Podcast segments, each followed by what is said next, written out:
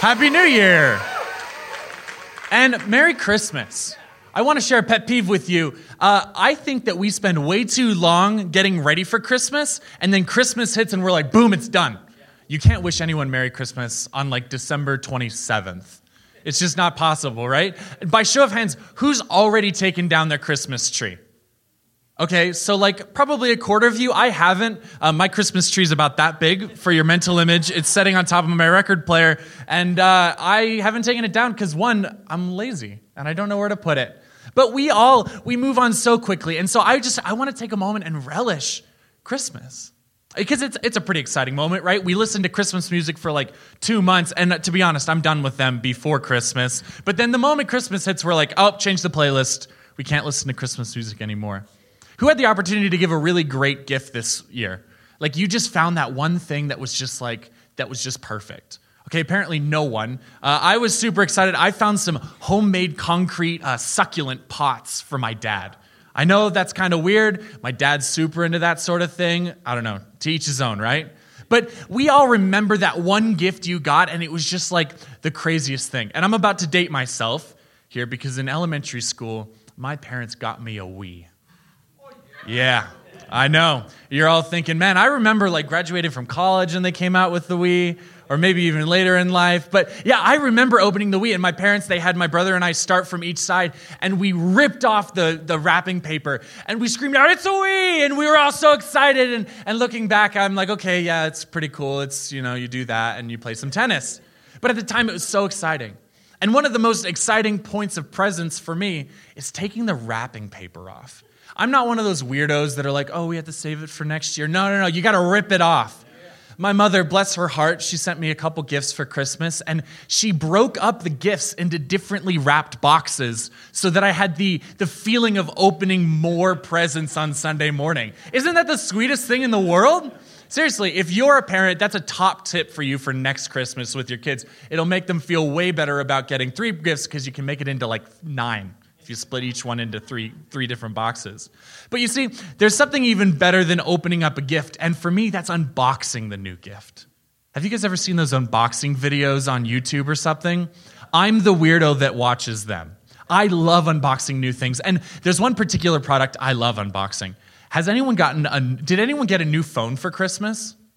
Did anyone? Oh, a couple of people actually. I've never gotten a phone for Christmas, so apparently your loved ones are way better than mine. Did anyone buy themselves a phone for Christmas?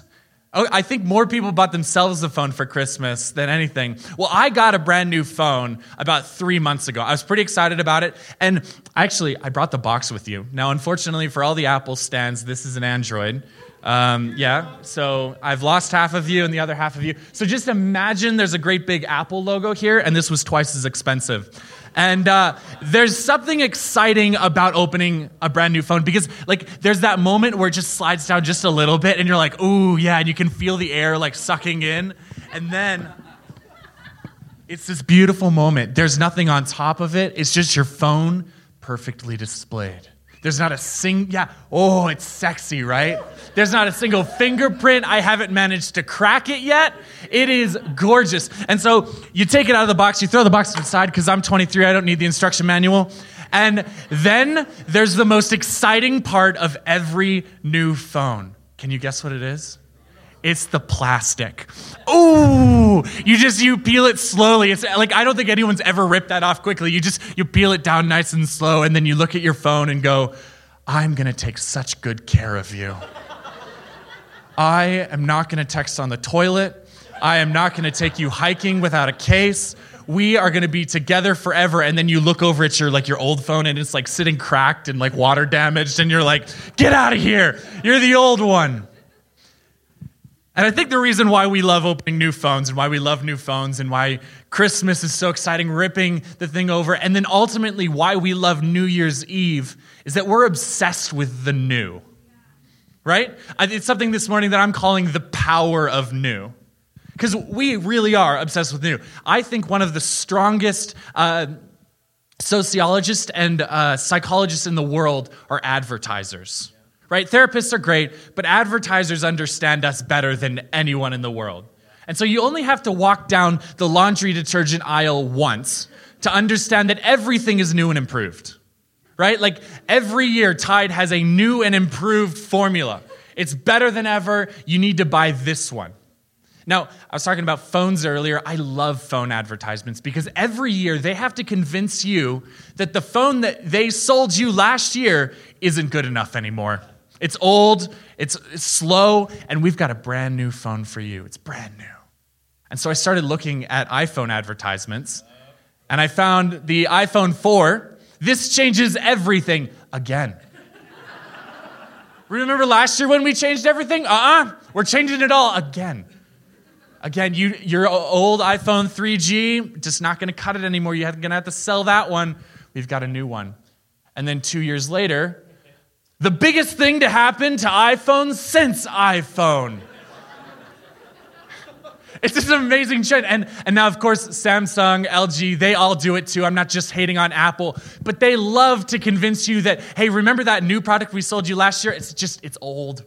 It's probably slow. If it's Apple, it's definitely slow. And that's proven, guys. Wake up.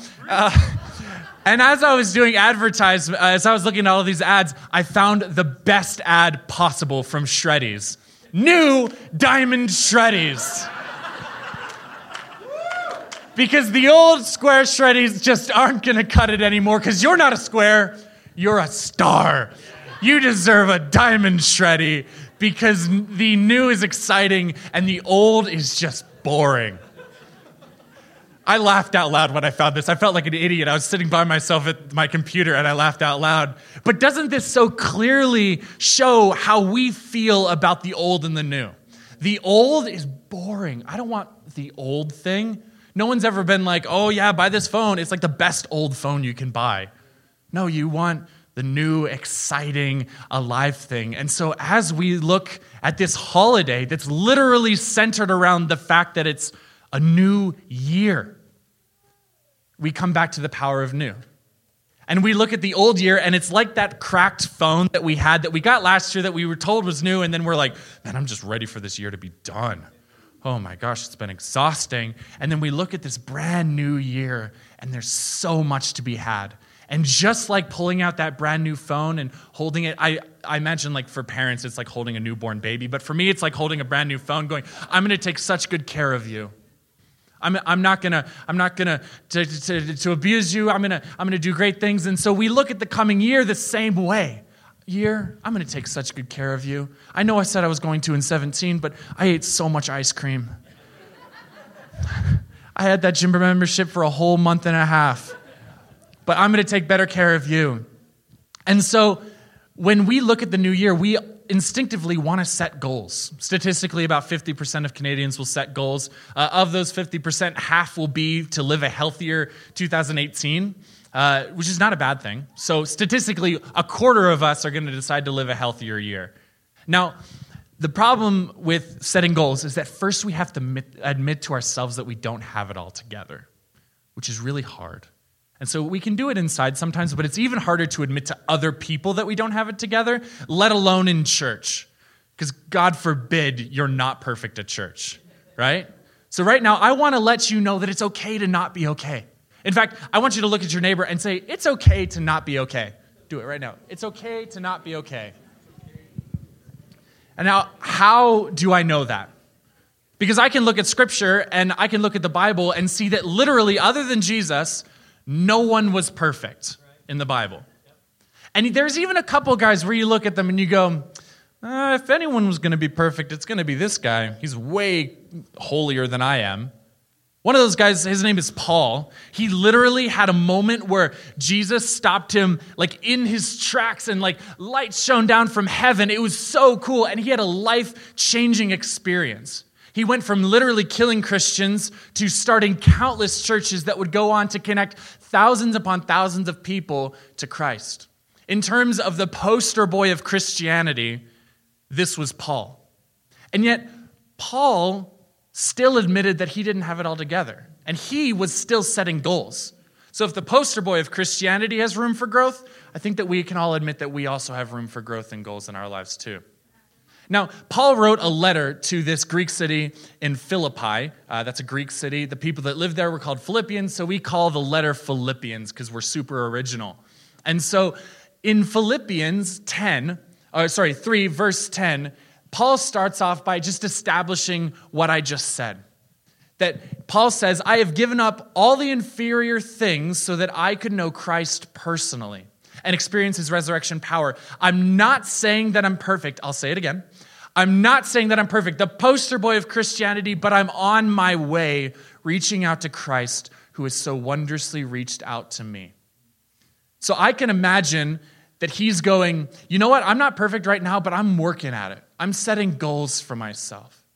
And he even goes a step further, and he keeps going, by no means do I count myself an expert in all of this, but I've got my eye on the goal where God is beckoning us onward to Jesus. I'm off and running, forgetting the past, and looking forward to what lies ahead. So let's keep focused on that goal, those of us who want everything that God has for us. So Paul starts off this by unpacking something really basic. And he's going to go into more depth in a second, and we're going to look at it first. But I want to start off by introducing you to something that this passage talks all about, something that I'm calling #patent pending, Paul's two-step guide for reaching goals. Yeah, that could be like on a cover of a book, right? And so Paul sets up hey, we're reaching for goals because we're not perfect. And so here's your two-step guide for doing it. Paul's two-step guide for reaching goals is, number one, to leave the past behind, and to number two, to focus on goals ahead. Now, most of you are probably sitting there, if you're anything like me, going, well, duh. But I think that it's important that he includes both of these, because I think a lot of times in life we will do one or the other, but never both in tandem. For example, if you're like, okay, I'm going to live a healthier 2018, you take all of your junk food out of your pantry and you throw it out. Or if you're super nice, you give it to someone that goes to your church and they will take it for you instead of you throwing it out. Anyways, you take all the junk food, you throw it out, you fill up your fridge with celery, and then you meander into 2018 going, man, I've got this set. I don't have any junk food in my house. And then 3 weeks in, you have a bad day at work. And then all of a sudden, before you know it, there's a pint of ice cream gone, and no one knows where it went. Or a quart of ice cream. Pint's not that bad.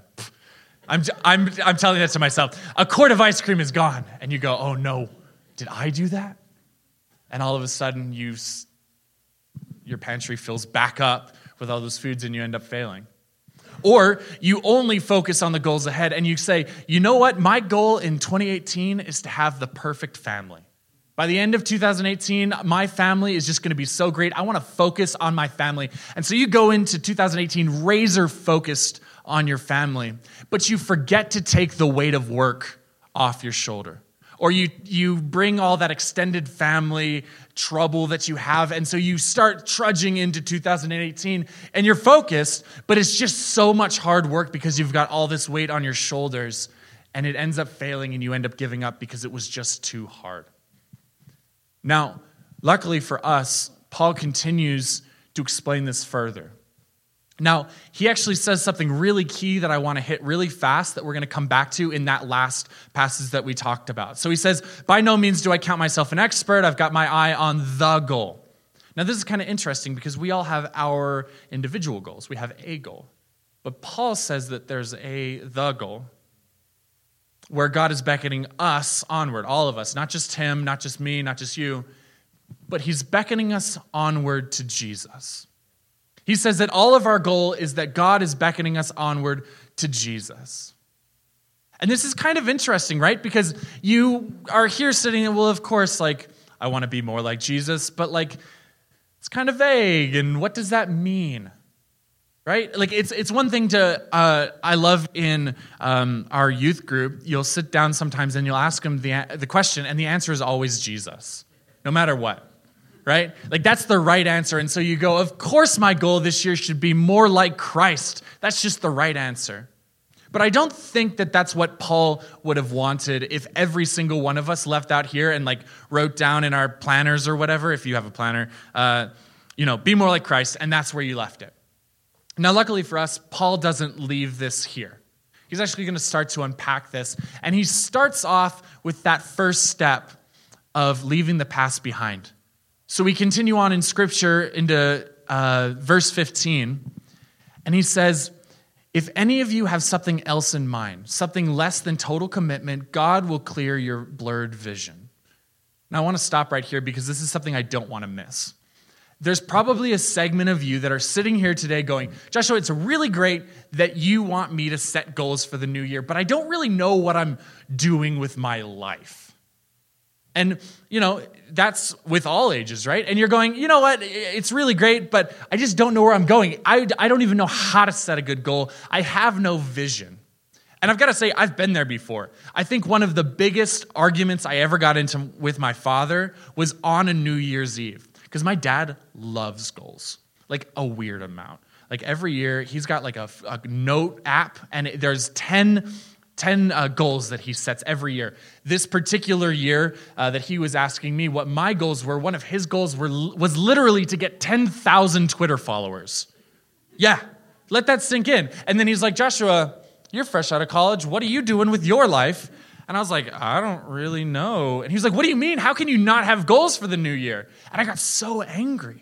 I was so frustrated with him because he wanted me so badly to have goals for my life, as any good father would, but I just didn't know what God wanted with my life. And I started to doubt that God even had a vision for my life because I couldn't see it, and I couldn't put it in this few of words, but I had a blurred vision. Now, from that moment, where I got into that argument with my father, to the moment where I had a razor-clear vision in my life was only about 6 months. But at the time, it felt like eternity. It felt like I was just wandering around with like two dark sunglasses on, and I couldn't understand what was happening. And then you hear this passage where Paul says, you know what, don't worry if your vision's blurred. It's like, well, Paul, that's kind of hard to say. Like, you're pretty successful. But Paul says, you know what? You don't need to worry. And now as I look forward, even though like I'm very blessed with a vision at this moment, if I were to ever come upon a blurred vision, the first thing I would do is think back to in the past when God has cleared up my vision and remember how he's been faithful in the past. And even looking back, if I had the opportunity to change those 6 months, I wouldn't. I'd probably have a slightly better attitude, but I see that God was uniquely preparing me for what he had planned for me, even though I wasn't in on the story yet. So if you're in a place today where you have blurred vision, I want you to look back at the places where God has clarified your vision in the past and rely on that God, not the one that you feel is absent right now. Also, if you are kind of at a place where it's like, okay, I'm a new Christian, or I just don't have that story in my life, ask anyone else who follows Christ, and I guarantee you, you will hear a myriad of stories. So many stories of people that have witnessed a faithful God clearing up their blurred vision. Now that we've dealt with that itty-bitty little topic, Paul says, now that we're on the right track, let's stay on it. Stick with me, friends. Keep track of those you see running this same course, headed for the same goal. Paul basically says, hey, it's really important that you have people along beside of you. I'm going to sum this word up in community. And we're pretty crazy about community here at Connect.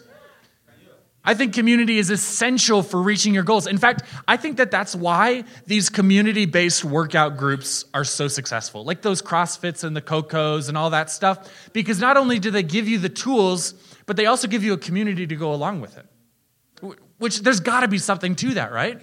And that's why at Connect, we want to help you find that community. And that's why we have Connect groups that are going to be starting in February. And if you're tired of hearing us talk about Connect groups, you're probably not in one.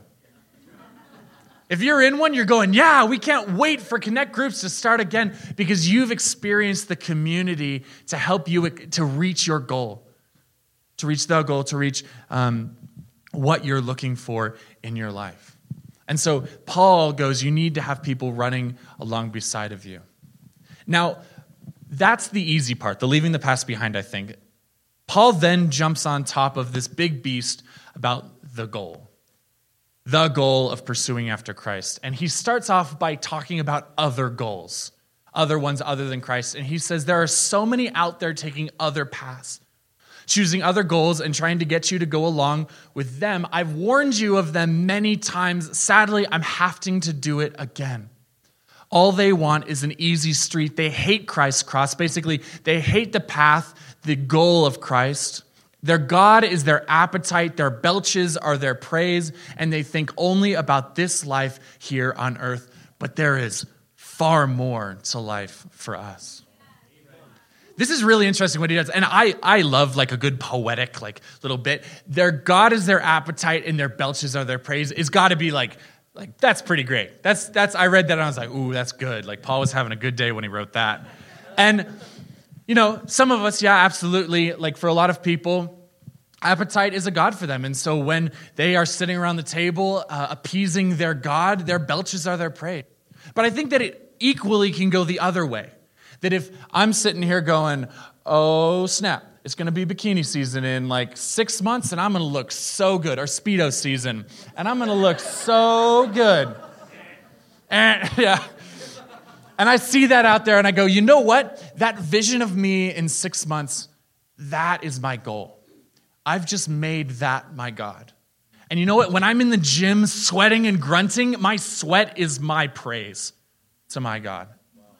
Or if you're looking and going, you know what, 2018, I'm going to have an amazing family. I'm going to put all this work into my family. Every time you post on Facebook a picture-perfect family photo, that is your praise to your God. Wow. Now, there's a problem with that, and it's something that we all inherently know in our day-to-day lives, but we often have a hard time admitting about our goals, is that in this world, new things always become old things. That new phone I was just telling you about, I got that 3 months ago. It's already cracked on the back, and there's a new model out. Yeah, I was a little peeved when that happened. I think they happened on the same week. Like, they knew, and they're like, oh, we'll get them to buy a new phone. Because in this life, new things always become old things. And as much as it's hard to admit it to ourselves, as much as a beach body and a great family are two good things, if you make them your ultimate things are going to become old things. And so they may be good, but they're not ultimate things because they're going to ultimately let you down. And so at every step, you have to ask yourself, am I putting my faith in something that's going to ultimately let me down? And now, again, I want to reiterate that these are not bad things. But if you're counting on the newness of them to give you hope, they're eventually going to let you down. We have the same thing. It seems like every single year we do this, and then we look back and we go, oh man, this new hopeful year that I had, I'm ready for it to be done. Like, I'm ready for this new year to start. But what's interesting is that Paul kind of then leaves these other goals, these other gods as he talks about them. And then he focuses on what it means to have the goal of Christ. And he says, we are citizens of high heaven, where the Lord Jesus Christ lives, and we are eagerly waiting for him to return as our Savior. He will transform our earthly bodies into glorious bodies like his own. He will make us beautiful and whole with the same powerful skill by which he is putting everything as it should be under and around him. That is exciting, guys. Because what Paul shows here is that God doesn't offer us a new that will become old. He offers us a better new. He offers us a new that's going to be new forever. And if you're new to church, if you're skeptical like I am, there might be a little bit of you that's sitting there going, of course this ended up with heaven. Christians are just so obsessed with heaven. That we're just terrible, broken people right now, and you know we're just waiting for Jesus to come back. I almost like fell into a southern accent when I said that. But we're just waiting for Jesus to come back, and you know what? Until then, we're done for. But what's kind of interesting is that this is a better new. This is not a new that we're hoping for in the same way that we hope for a God that will eventually achieve what we want. You see, Paul wrote this now about the future, but he wrote in a different letter to another church about the same topic. And in 2 Corinthians 5:17, he said, anyone who belongs to Christ has become a new person, present tense. The old life is gone, the new life has begun right now. That's not like it's going to begin, it will begin, it's begun right now. And all of this is a gift from God who brought us back to himself through Christ. You see, this is a really interesting thing in Christianity, and an amazing thing about being a Christ follower is that you are new right now and you are new forever. Now, I'm going to be honest, a lot of really, really smart men and women have written really, really long books that I don't care to read on this subject. I don't entirely understand how I can be new now and I can be new then, but like it's the same new, but like it's just mind-boggling to me. And I think the reason why we have such a hard time with this is because we live in a world where new things always become old things, and yet we have a two-sided new that we're new now and we're new then. It's the same new that we're always going to be new, and that when we pursue after the goal of Christ instead of ourselves, we end up new forever instead of a new thing becoming an old thing. So I want to take it back to Paul's two-step guide for reaching goals, now that we've kind of unpacked what he means by this. And I want to get super practical for a moment, because I said before, I don't want every single one of you to go home, take some lipstick, and write on your mirror, my New Year's resolution is to be more like Jesus, because that's just so inspecific. Everything that you like, if you go online and read like any checklist of like how to make sure you achieve your goals for the new year, one of them is always make it measurable and incremental. And so we want to make that applicable in each and every one of your lives. And unfortunately, I can't do this for each and every one of you. I can't explain to each of you what your goal is, but I want to share with you what my goal is for the new year. See, my goal is to read more in 2018. I know. Pat myself on the back for that one. Yeah, read more. You see, I read a lot in university, not necessarily because I wanted to, but I ended up kind of enjoying it, and I was reading like a book a week. Yeah, that was like an insane pace, too much reading, and so when I got done with university, I was like, I am never touching a book ever again. Like even an audios book, it's like, okay, maybe one a year. You know, I just can't do it. I've read so many books, I'm done with it. But you know what? I think I've kind of realized that like books would be a really great thing in my life. And now the temptation here is for me to just go, okay, I'm going to read more and then walk into the new year. But guys, it's going to fail. I can tell you, I know enough about myself to know that I'm not going to be able to stick with it. But instead, if I take my goal of reading more and look at Paul's two-step guide for reading goals and say, one, let's leave the past behind. So one, it means I'm going to have to be able to leave some activities in the past so that I can make time to read. This is logical, right? Now, to give you an insight into the very exciting nightlife of Joshua, I love to play video games and watch YouTube in the evenings. So I'm going to have to give up some of that to read in the evenings.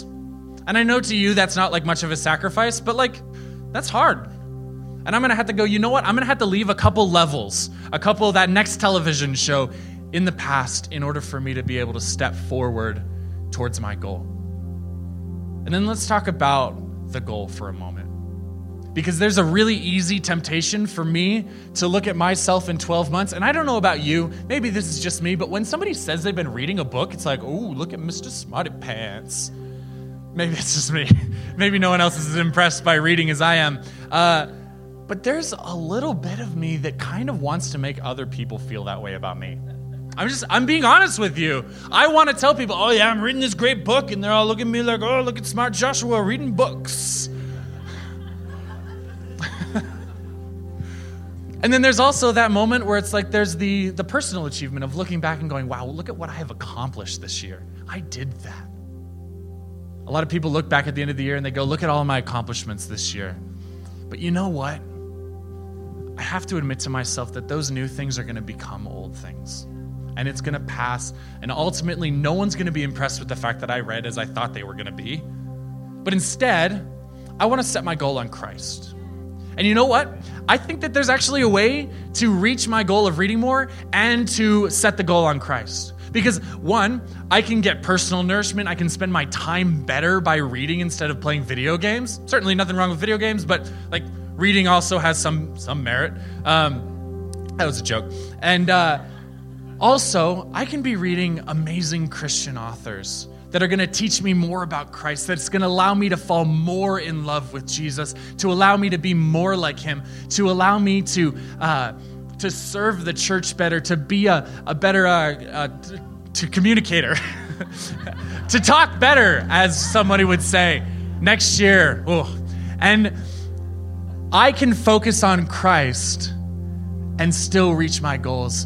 And in the end, I'm pursuing a better new. So this Christmas Eve, not Christmas Eve, New Year's Eve, I want you to set a goal. I genuinely, I don't want this to be a 50%, hey, I'm not admitting that I need help, and then the other half admitting that they need help.